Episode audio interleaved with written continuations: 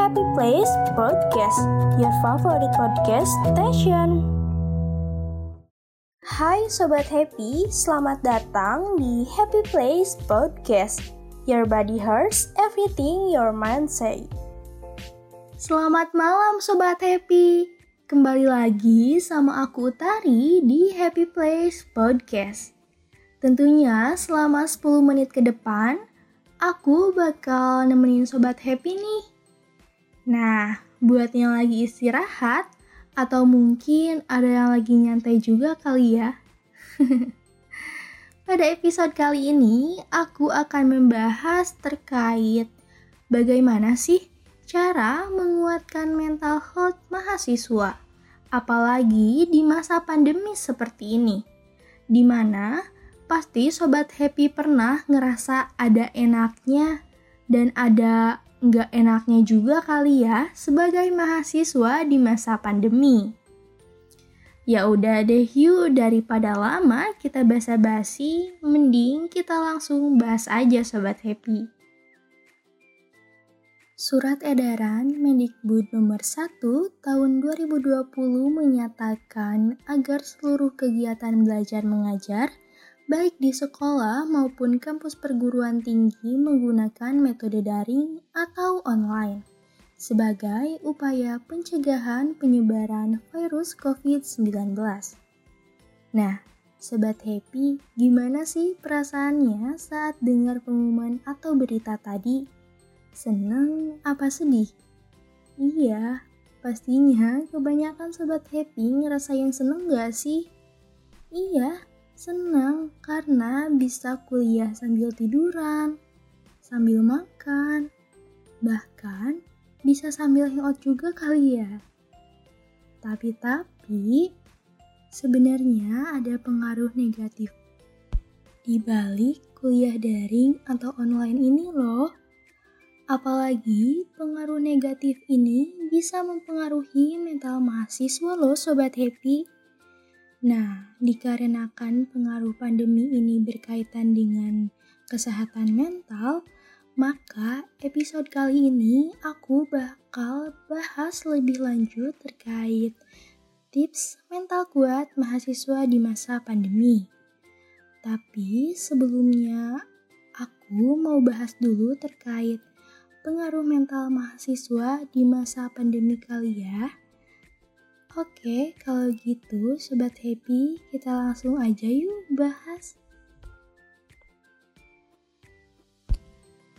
By the way, Sobat Happy tahu nggak sih, kesehatan mental itu memiliki peranan yang sangat penting bagi mahasiswa, terutama mahasiswa baru untuk menyesuaikan terhadap lingkungan atau beradaptasi dengan lingkungan perkuliahannya yang baru. Nah, oleh karena itu, selain mahasiswa baru ataupun mahasiswa lama, pasti pernah mengalami atau merasakan beberapa dampak yang diakibatkan oleh perkuliahan daring atau online. Terutamanya nih, buat mahasiswa yang ikutan organisasi. Pastinya, secara otomatis, tugas-tugas perkuliahan pun jadi makin banyak. Nah, selain itu juga Sobat Happy, kesehatan mental sangat penting untuk kita jaga. Terutama buat mahasiswa baru yang punya rasa cemas, ketakutan, atau rasa kesulitan.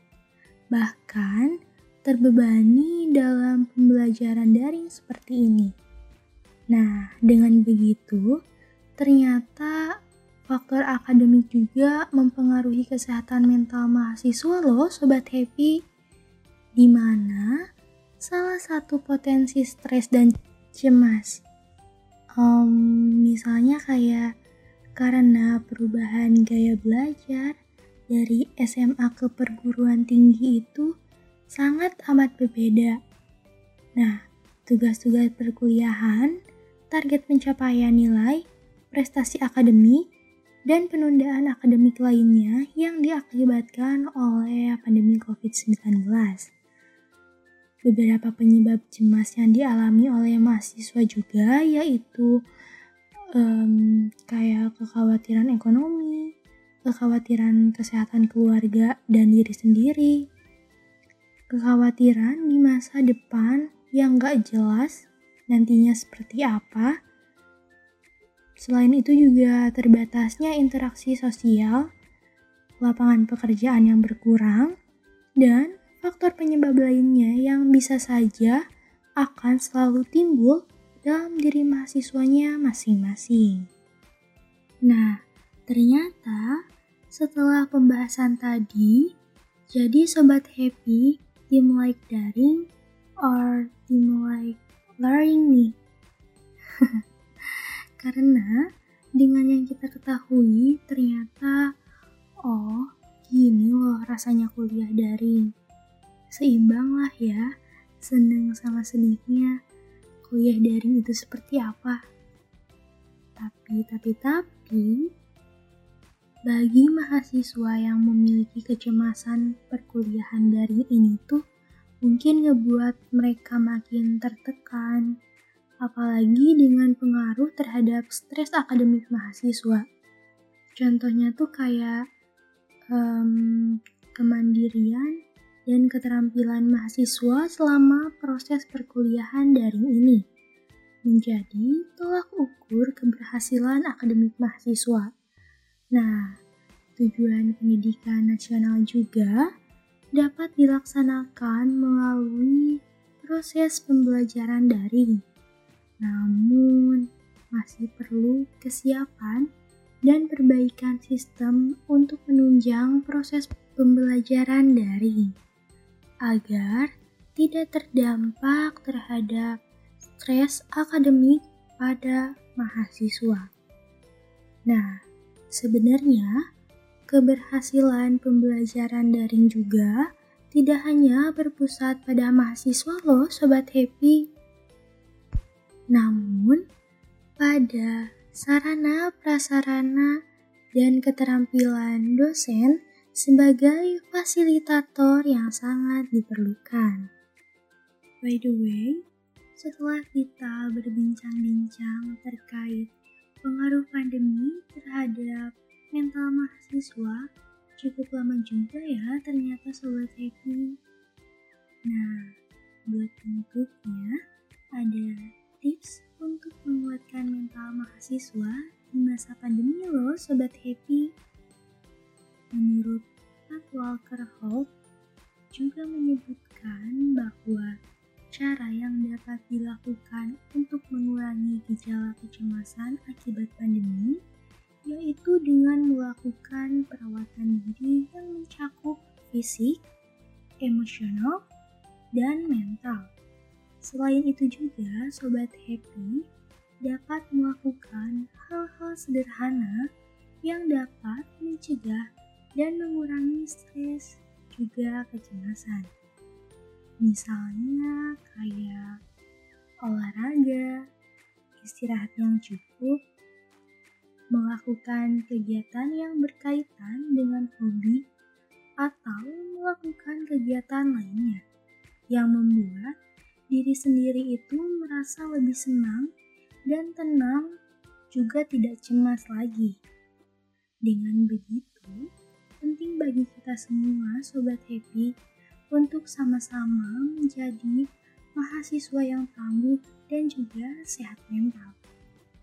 Setelah itu, saatnya satu sama lain saling peduli dan meningkatkan rasa empati.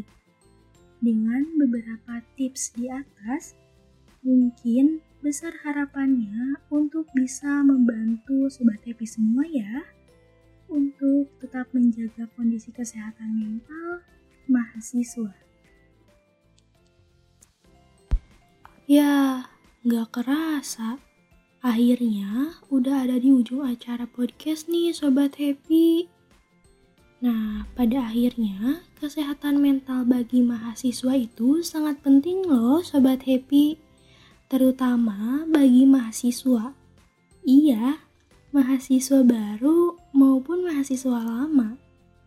Dengan adanya tips tadi, mungkin lebih meringankan beban pikiran bagi sobat happy ya, terutama bagi mahasiswa. Karena dengan begitu, hidup yang berat akan terasa lebih ringan saat dijalani. Semoga sobat happy bisa mencoba dan menerapkannya mulai saat ini ya. Dan semoga episode kali ini bermanfaat bagi sobat happy semua. Bye bye. Your body hurts everything your mind say. Happy Place Podcast, your favorite podcast station.